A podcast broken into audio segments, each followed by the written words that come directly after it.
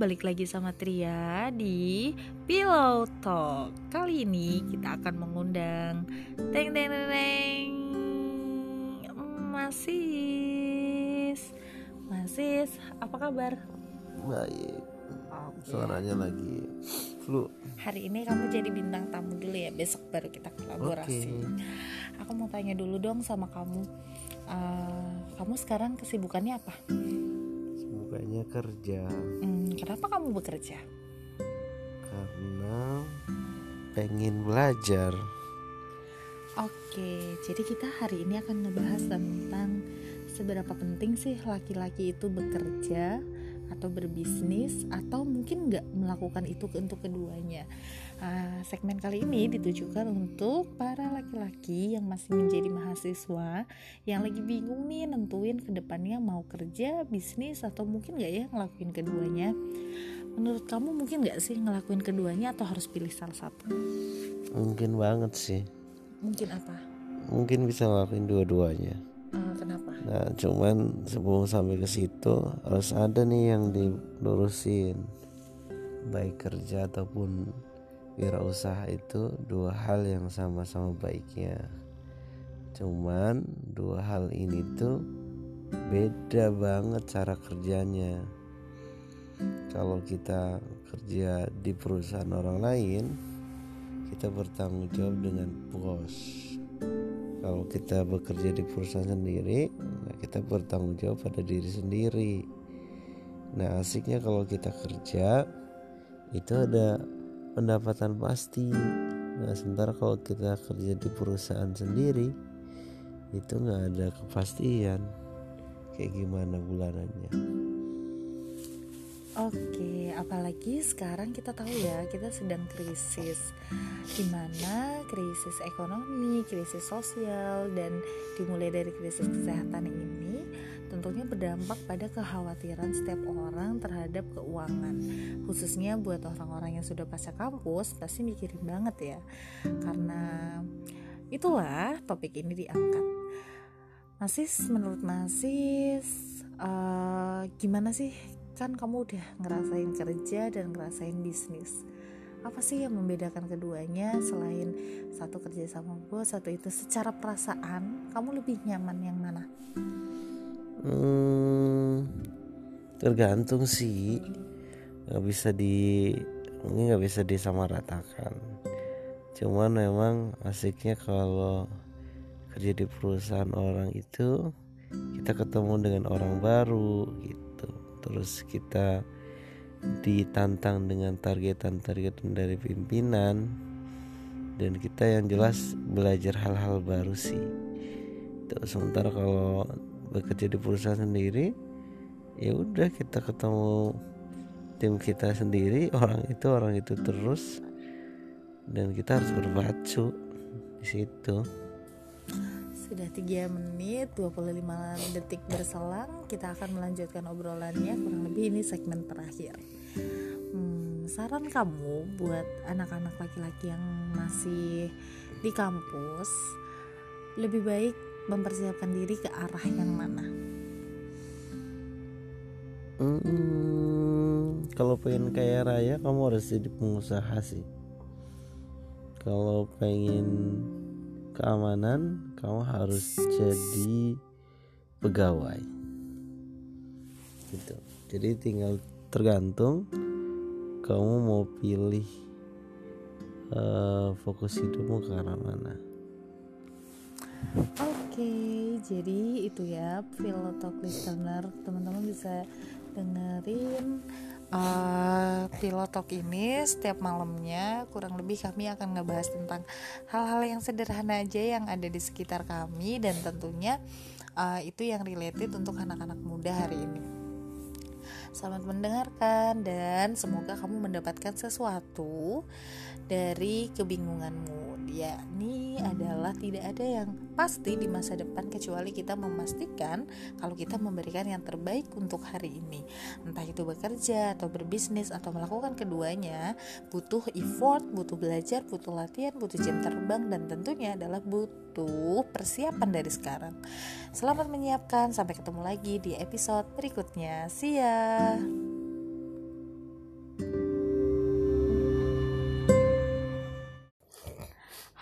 Balik lagi sama aku Tria di Pillow Talk. Kali ini kita bersama dengan guest star kita, Jeng Jeng.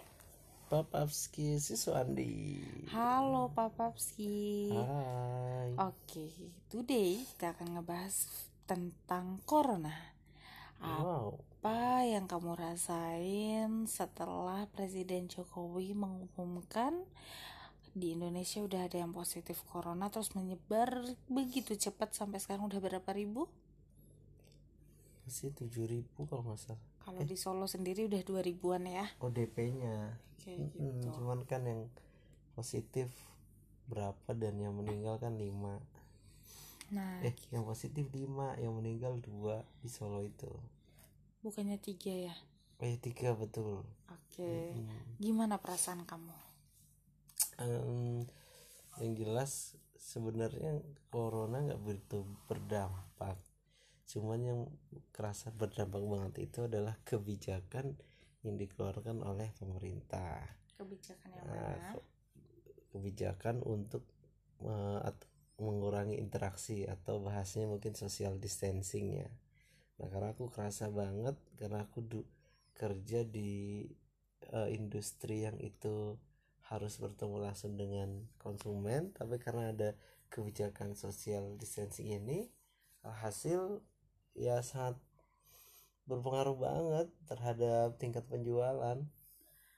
Oke, jadi eh, mau nggak mau kita harus mengakui kalau corona ini berdampak ke beragam lini hidup kita. Segi ekonomi, segi sosial, kesehatan, dan tentunya yang paling penting adalah ada rasa khawatir karena dampak itu. Iya nggak sih Mas Sis? Kamu khawatir nggak? Hmm, sebenarnya kalau nggak tahu nggak khawatir.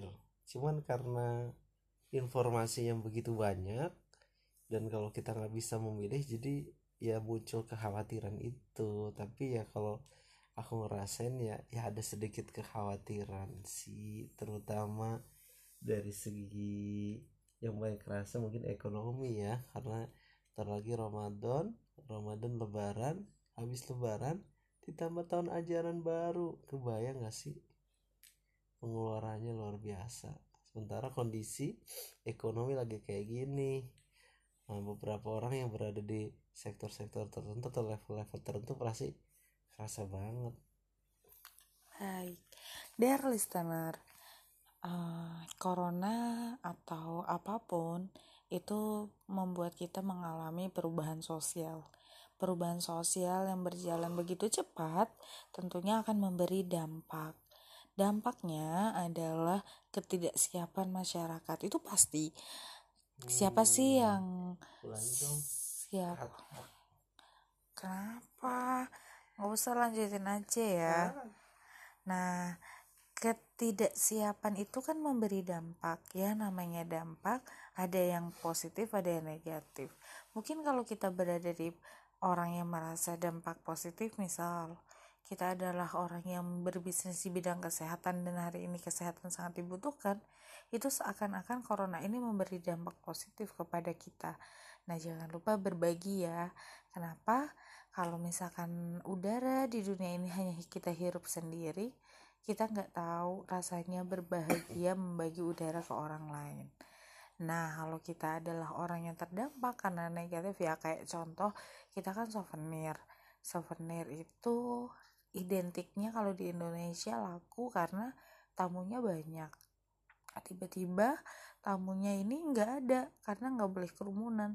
Nah, ya udah, berarti kita terdampak negatif kan. Nah, itu berarti kita harus bersabar.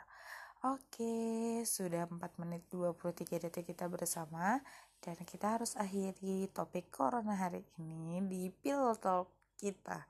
Oke, see you next time guys.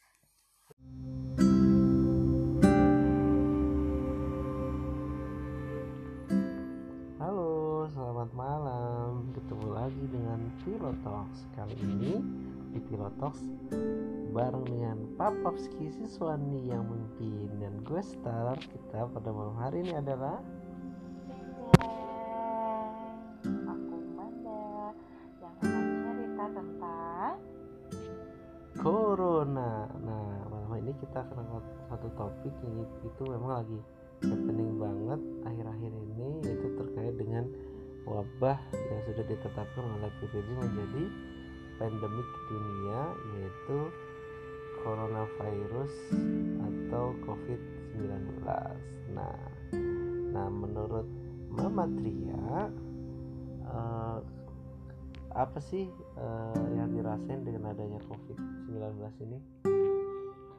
Jujur ya, karena aku lagi kuliah lagi, aku belajar lagi, dan aku ngerasa sedih banget ngebaca fenomena sosial hari ini terkait corona. Banyak sekali teman-temanku yang bilang ini baru awal tahun, saatnya para pebisnis-pebisnis mengejar target.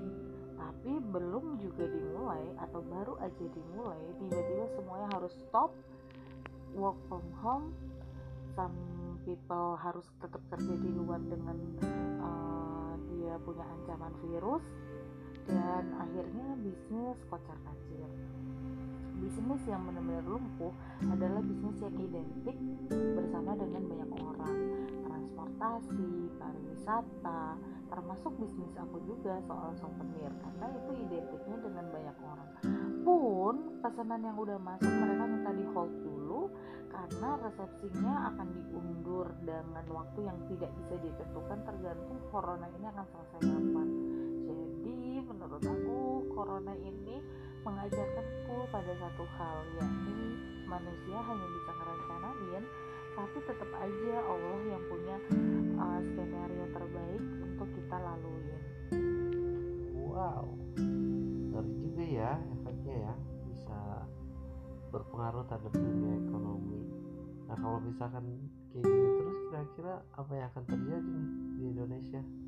Bahkan dunia mungkin aku nggak tahu sih apa yang akan terjadi secara literally-nya nanti akan gimana aku nggak tahu. Cuman kalau dari sisi pandangan sosial adalah ketika corona ini terjadi si pebisnis pebisnis itu tidak mampu membayar gaji kebayang nggak?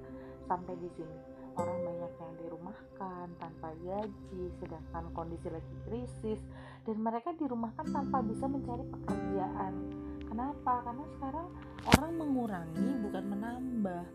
Orang itu disuruh di rumah untuk kerja, tapi ini disuruh di rumah untuk menganggur.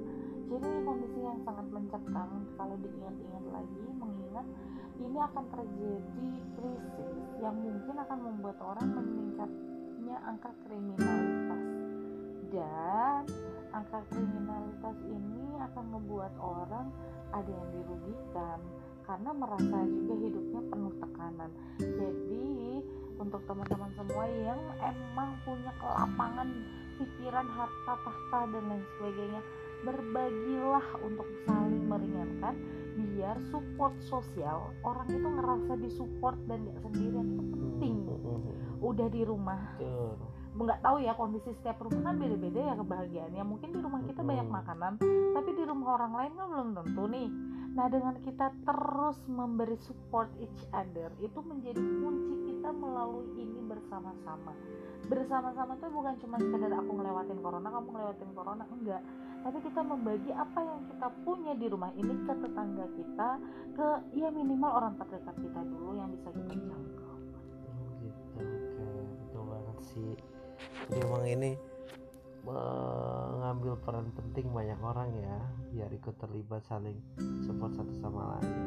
Nah tapi aku ngeliat loh ada sisi baiknya dari corona ini. Nah salah satu sisi baiknya adalah uh, masyarakat Indonesia aku rasa itu uh, dipaksa untuk uh, berpindah uh, kebiasaannya atau shifting. Yang tadinya dia tidak terbiasa bagaimana bekerja dari rumah menggunakan telekonferensi atau sekolah dengan uh, online. Sekarang masyarakat Indonesia uh, kayak dipaksa oleh alam untuk uh, mengenal itu jauh lebih cepat. Nah sehingga menurut aku efeknya adalah ya jadi ke depan akan ada terjadi perubahan-perubahan besar pada Indonesia. Gitu sih kalau menurut aku. Ya tentunya setiap perubahan akan memberi dampak ya entah itu dampak positif ataupun dampak negatif intinya bukan kepada kita harus pusing mikirin dampak negatifnya tapi lebih kepada mengantisipasi dampak negatif itu terjadi kepada diri kita dengan cara kita bersama-sama untuk saling melengkapi. Hmm, betul karena pada intinya ya manusia harus senantiasa melanjutkan kehidupan untuk generasi-generasi yang selanjutnya. Dan itu uh, peran penting banget dukungan dari kita semua untuk saling menjaga dalam kondisi yang seperti saat ini. Jadi meskipun kondisi mencekam tapi kita jangan sampai kehilangan naluri sebagai seorang manusia. Bukan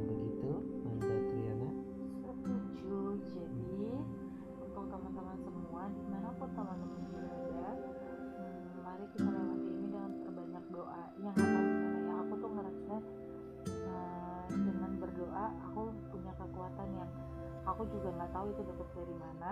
Yang pasti kekuatan doa itu ngebuat aku corona ini ngebuat aku jadi makin sadar. Kita itu bukan siapa-siapa. Bahkan kita juga nggak bisa melindungi diri kita dengan sesuatu yang nggak terlihat jadi kita harus kembali meyakini Allah itu ada. Jadi itu saatnya kita kembali untuk mengimani. Masya Allah. Siapa Mas Tria Oke sekian Pilotox pada malam hari ini. Sampai ketemu lagi di Pilotox selanjutnya. Tetap semangat Stay keep strong and stay at home. Bye bye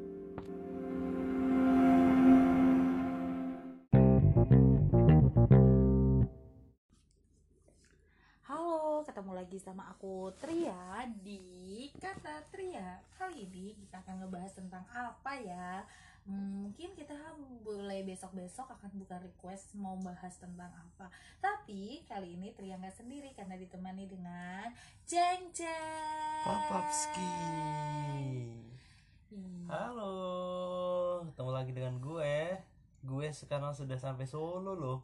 Bukan kulo lagi tapi gue. Nah, itu tadi gue KW ya, gue KW. Dan kita nggak cuma berdua karena kita juga ditemanin sama Aira. Hai Aira. Hai. Mana suaranya? Hai. Nah, ini Aira ngasih tahu suara Yusuf. Coba yang sini ya, mau aku tes. Tes. Ceng ceng. Halo, balik lagi sama aku Tria di Pillow Talk. Kali ini kita akan berdiskusi bersama dengan partner aku. Hai Kita akan cerita tentang ini pasti yang terbaik. Pernah gak sih teman-teman ngerasa kayak kalau tahu aku di bisnis ini bakal sukses, kenapa nggak ya dari dulu fokus ke bisnis ini aja? Atau kalau, duh kalau aku tahu aku bakal menang, kenapa nggak ya dari dulu aku ikut lomba-lomba aja? Kadang kita senantiasa menghargai hasil yang sempurna atau kebahagiaan lewat kemenangan dan keberhasilan dan kita lupa sama pelajaran-pelajaran yang uh, membuat kita bisa jadi juara atau pemenang itu sendiri. Nah, kita akan bicara tentang menghargai proses. Nah, masih pernah nggak sih kamu ngerasain seperti yang aku prolog tadi?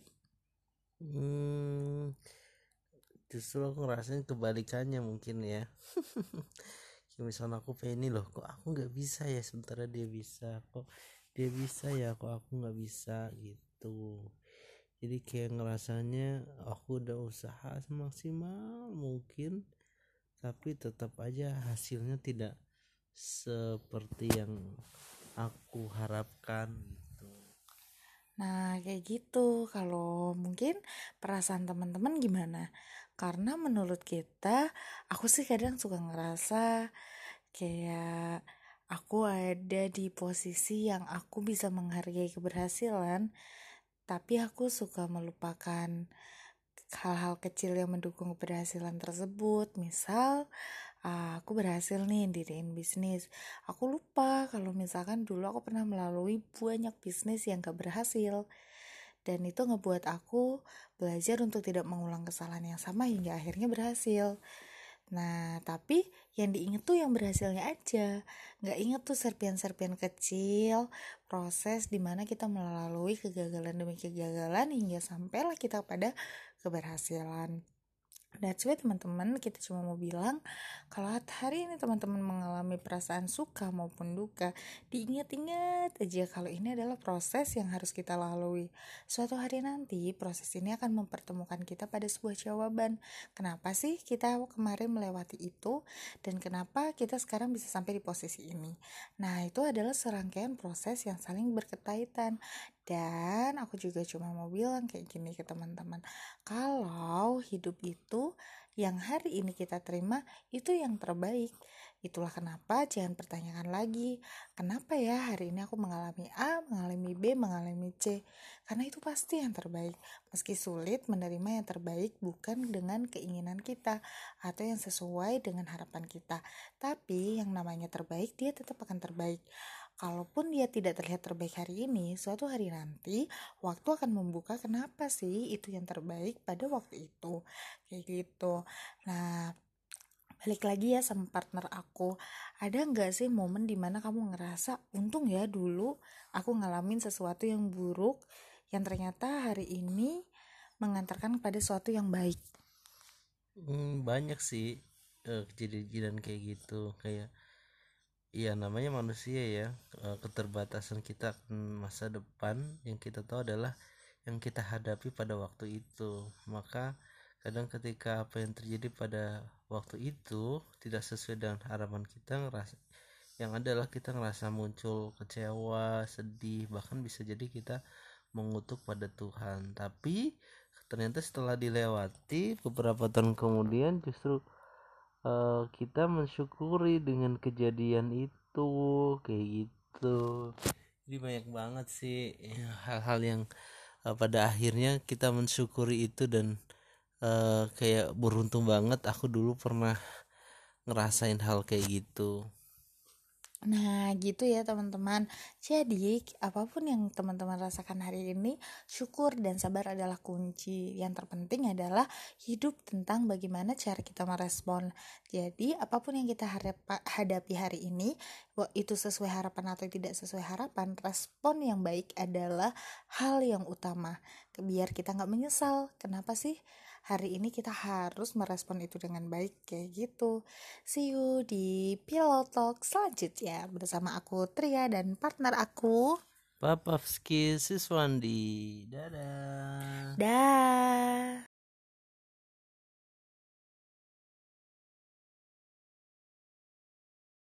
Power dia lebih besar pada diri kamu.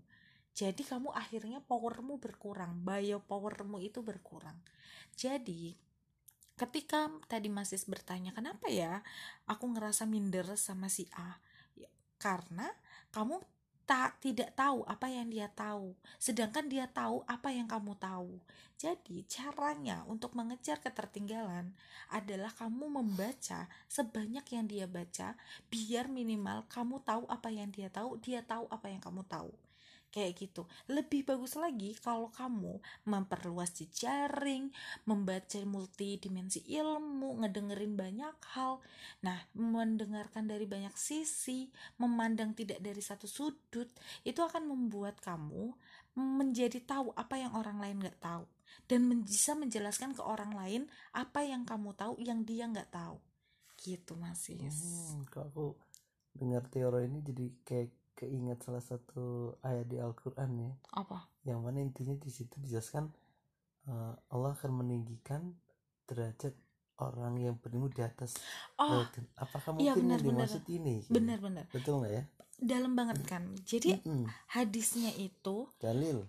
Oh ya dalilnya itu itu berarti dari Al-Quran hmm, langsung ya? Al bukan hadis? Bukan. Oh Allah akan meninggikan derajat orang yang berilmu bukan orang yang berduit Kenapa bukan duit?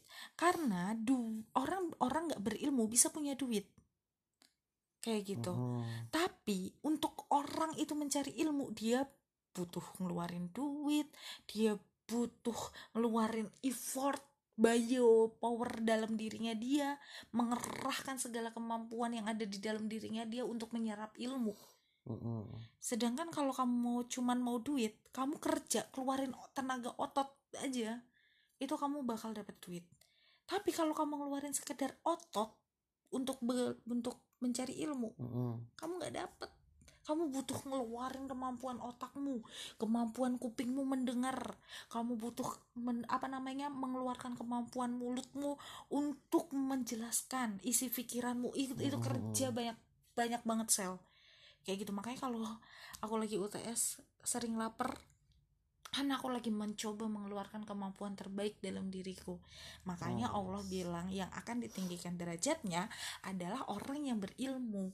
Kenapa? Orang yang berilmu itu akan membuat dia punya power bio power gitu. Kan kalau di dalil kalau nggak salah itu menikahkan orang yang beriman dan berilmu di atasnya beberapa tingkat di atasnya. Jadi Bahkan- orang yang berilmu lebih tinggi daripada orang yang beriman sekedar beriman. Aku juga ingat bahkan ada kata-katanya gini. Ilmu lebih dulu daripada amal. Mm-mm. berarti kan semua diawali dari ilmu. Makanya Islam mengeluarkan Al-Quran. Ayat pertamanya ikro Bismillahirrahmanirrahim Mm-mm. gimana Iqra bismi rabbikal ladzi khalaq. Khalaq. Eh, gimana Pak Ustadz gitu nah kata-kata kita lanjut ya ngomongin soal ikro ini menarik banget Mas lah sekarang perintahnya itu adalah bacalah Mm-mm. berarti kan perintah pertama dalam Al-Quran itu adalah literasi kan Mm-mm, Nah mm-mm. tadi kan untuk mencari ilmu kita juga perlu membaca Iya, nggak betul. bisa gini nggak ada semua dosen yang mampu menceritakan satu buku lengkap setitik komanya. Pasti dosen itu menyerap intisarinya dia kasih kita intisarinya. Tapi kalau kita nggak baca lagi sumbernya maka kita memahami ilmu itu dari sudut pandang dosen. Bukan sudut pandang karena ilmu itu kan tulisan itu multi tafsir. Tergantung kemampuan si dosen itu menyerapnya berapa persen nih. Kalau makanya kita kalau di kampus suka ngeliat loh dosen ini kok pinter banget ya Heeh. oh dosen ini kok B aja ya oh dosen Heeh, ini betul. nah itu Kenapa tuh? bukan salah profesi dosennya tapi setiap dosen itu punya kemampuan masing-masing untuk menyerap ilmu pengetahuan Nah, Hmm. itulah kenapa senantiasa di dalam ilmu pengetahuan kita dikasih dasarannya, kayak ada daftar pustakanya. Itu kenapa? Tujuannya biar kalau kita bingung, itu kita bisa ngecek lagi langsung dari sumber pertamanya. Nah, kesalahanku dulu waktu aku S1 atau waktu aku sekolah gitu ya, aku itu lebih suka dengerin dosen daripada aku membaca sumber utamanya. Dan akhirnya itu ngebuat aku ketika mau nulis itu bingung. Kenapa bingung? Karena aku nggak pernah baca sumber utamanya akhirnya budaya kopas sana kopas sini tapi nggak paham gara-gara kita nggak baca sumber utamanya kayak gitu lebih enak mana kamu diceritain satu buku dengan durasi setengah jam walaupun nggak lengkap Mm-mm. atau baca buku tapi berhari-hari lah Nah, makanya diceritain itulah yang membuat kita merasa tahu, tapi tidak sepenuhnya tahu. Hmm, Kayak gitu. Beda loh yang merasa tahu dan sepenuhnya tahu itu beda. paham, paham, paham. Mungkin sama kayak kita misalkan nonton kajian di YouTube Hmm, terus ambil ayat ini udah kayak rasa udah kayak ustadz terus menuduh bid'ah-bid'ah kayak gitu ya. kan katanya gini, ketika kamu apa namanya? Ketika orang itu baru tahu satu hal, dia ngerasa tahu banyak. Ketika orang itu udah tahu banyak hal, dia ngerasa ada banyak yang lebih dia nggak tahu.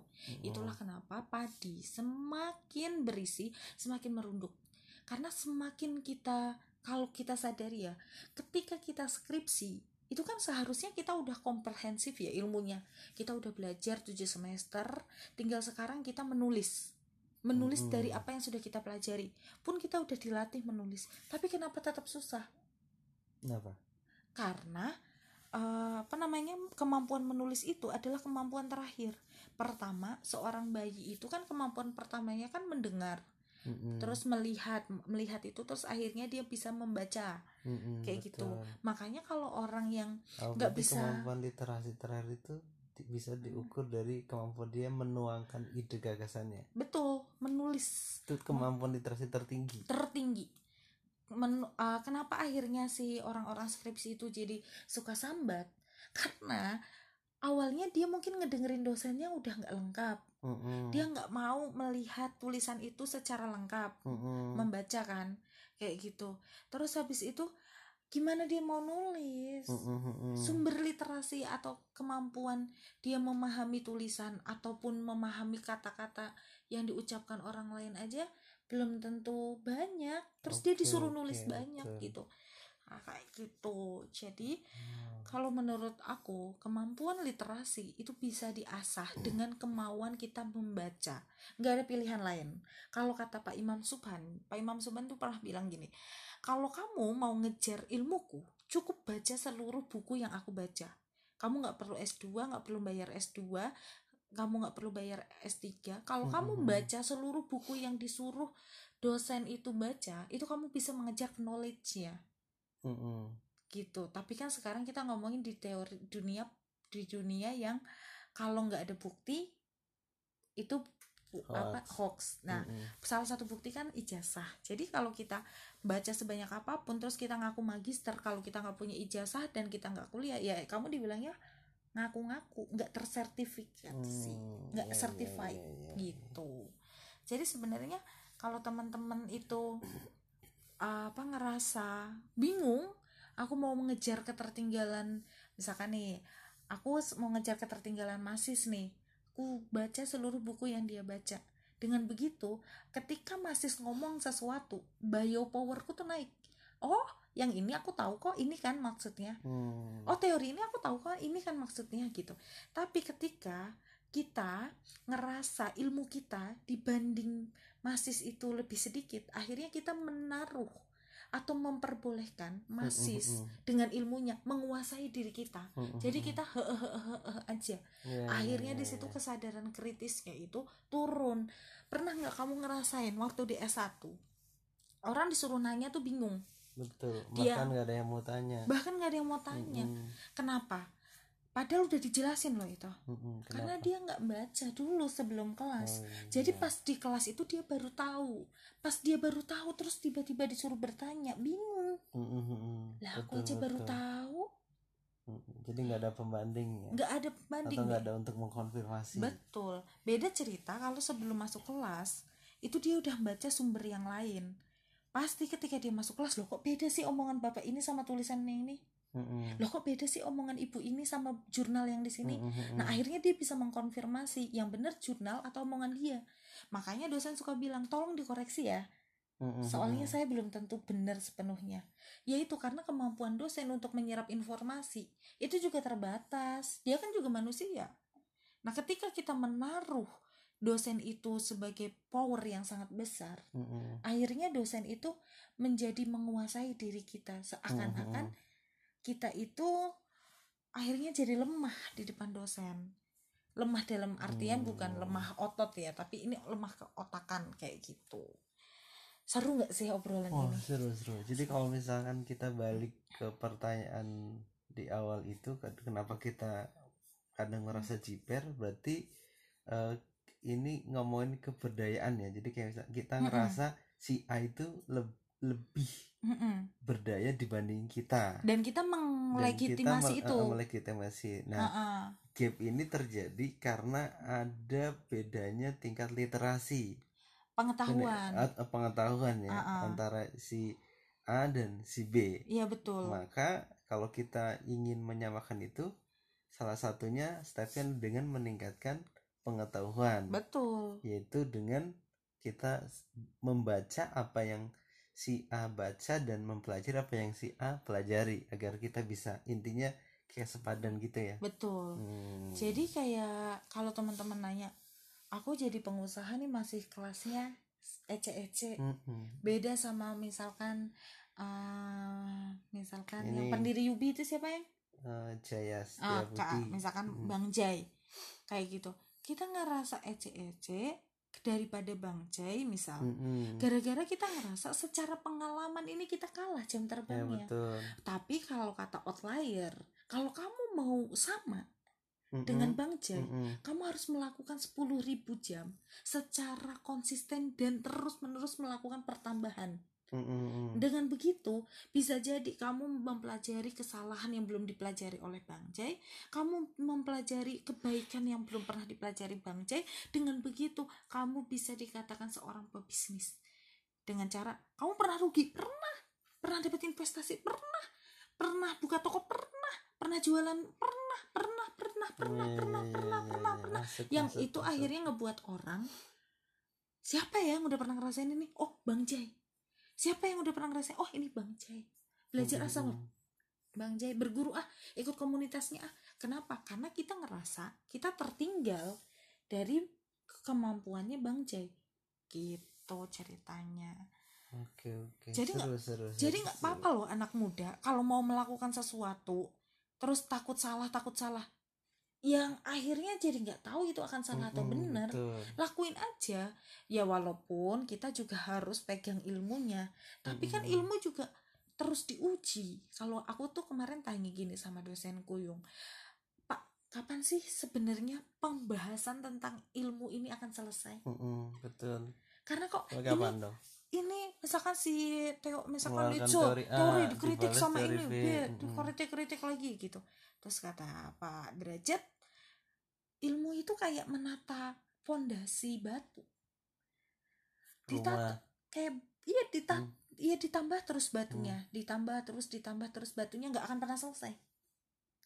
Makanya dibilang sampai kiamat. Eh sampai kiamat. Makanya kan kamu dibilang menuntut ilmu sampai liang lahat. Karena ilmu itu akan terus bertambah bertambah.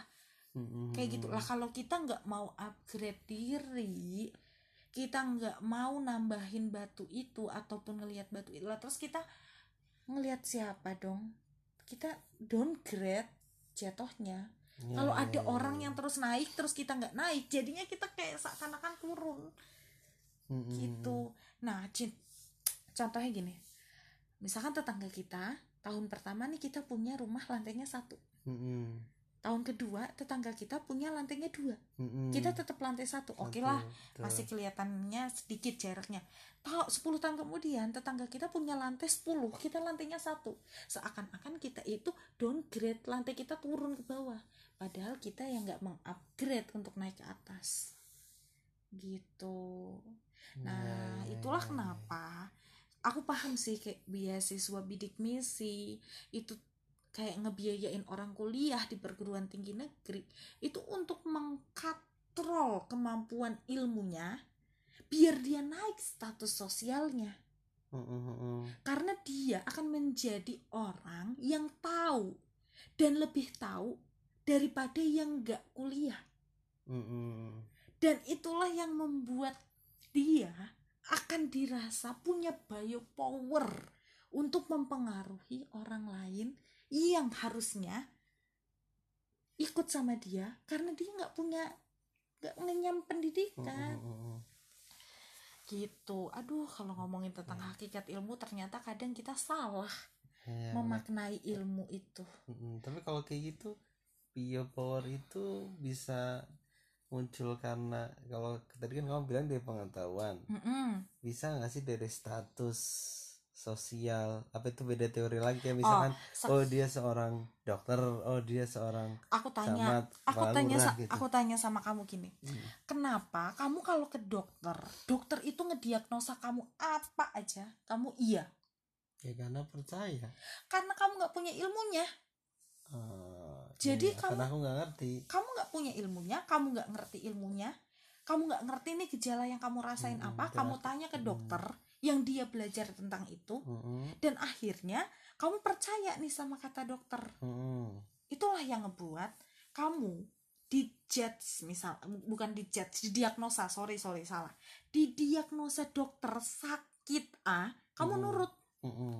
Gara-gara kenapa? Ya aku ngerti nggak ngerti. Kamu nggak ngerti ini gejala apa ini sakit mematikan atau enggak kamu nggak paham. Bahkan kalau bahasa kasarnya dokternya bohong pun ya kita percaya karena kita ngerti. Karena kita Hmm. memberikan kesempatan atau ruang legitimasi dokter itu pada hidup Hmm. kita. Coba misalkan kalau dokternya bilang kamu kena corona nih terus kamu mem- kamu punya biopower misalkan kamu bilang oh enggak. Saya enggak saya enggak kena corona. Ha- corona itu virusnya bentuknya gini gini gini kayak gitu gitu terus habis itu corona itu gini gini gini. Nah biasanya akhirnya dokter itu kan ada namanya tes alat teknologi. Mm-mm, betul. itu untuk apa sih? Bukti. untuk membuktikan diagnosanya dia. Itu yang dibilang akhirnya ketika udah pakai alat tes orang orang percaya nih kayak gitu. Nah jadi biopower itu akan mem- ya tapi sekarang yang aku ngomongnya gini gimana kemampuan atau keberdayaan kita terhadap teknologi Mm-mm, kita ngerasa Mm-mm.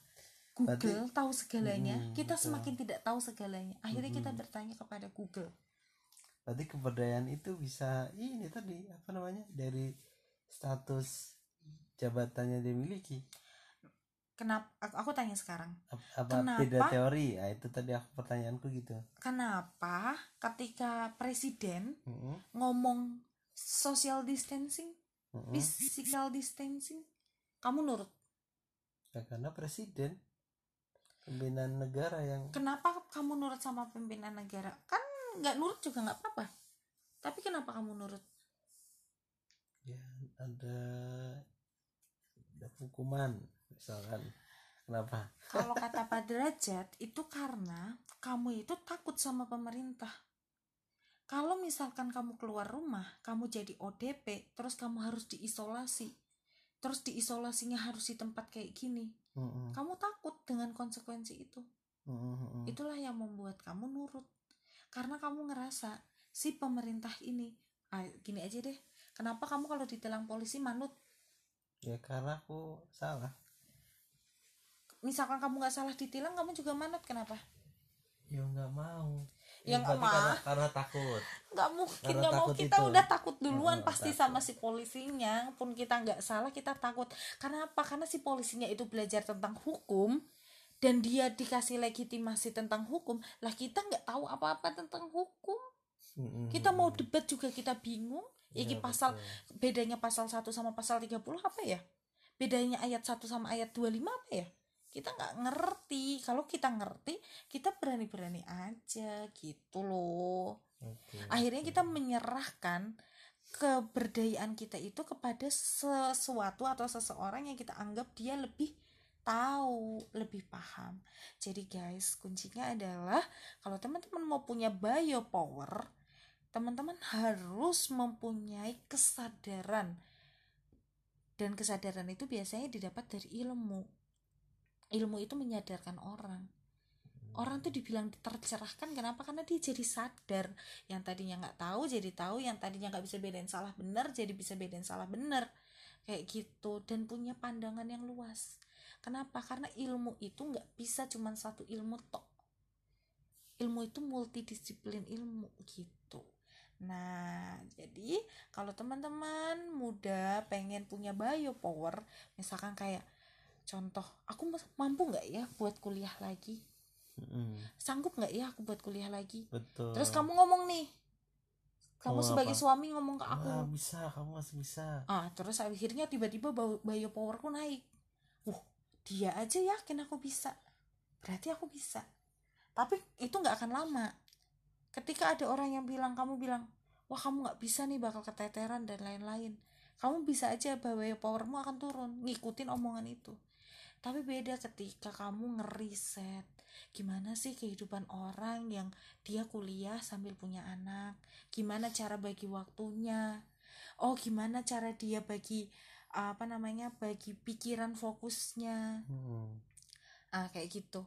Jadi akhirnya orang yang dia kuliah eh, yang dia bilang nggak bisa dia akan ngecek lagi. Dia ngomong nggak bisa landasannya apa ya? Dasarnya apa ya? Emang kamu kuliah emang kamu kuliah sambil bawa anak? Enggak. Mm, mm.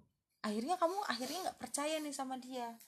Karena Ya, dia nggak punya sesuatu. Referensi, nah maksudnya. dasarannya referensi gitu. Itulah kenapa kalau teman-teman mau S2 itu teman-teman harus benar-benar punya alasan yang kuat. Alasan biasanya dicari dengan cara bertanya ke orang lain membaca buku ngedengerin YouTube ngedengerin podcast itu kenapa sih? Karena kita itu mencari pengalaman atau keilmuan dari orang lain yang membuat kita akhirnya ngerasa mampu untuk menerapkan ilmu itu di dalam hidup kita. Gitu. Oke wah gak kerasa ternyata udah mau 25 menit. Silahkan Pak Papski simpulkan dan tutup. Oke, gitu ya teman-teman. Jadi dari yang tadi intinya adalah uh, kenapa ada perasaan itu? Karena ada gap antara si A dengan si B. Kalau teori sosiologinya disebut uh, bio power itu ada apa berdaya gitu. Nah, cara untuk meningkatkan berdaya adalah dengan kita meningkatkan pengetahuan. Cara meningkatkan pengetahuan adalah salah satunya dengan meningkatkan budaya literasi literasi membaca, literasi menulis, mendengar, mendengar, melihat gitu. Kalau bahasanya di Al-Quran ya ikro lah, bacalah kayak gitu. Jadi uh, mari kita mempersiapkan diri bareng-bareng memperbaiki yang sekarang tertinggal. Ayo bareng-bareng kita tingkatkan untuk menjadi generasi yang uh, apa namanya generasi yang melek akan pengetahuan. Gitu diskusi Pilotox malam ini yang kayaknya panjang banget. Sampai ketemu di diskusi pilotok selanjutnya. Siap. Dadah.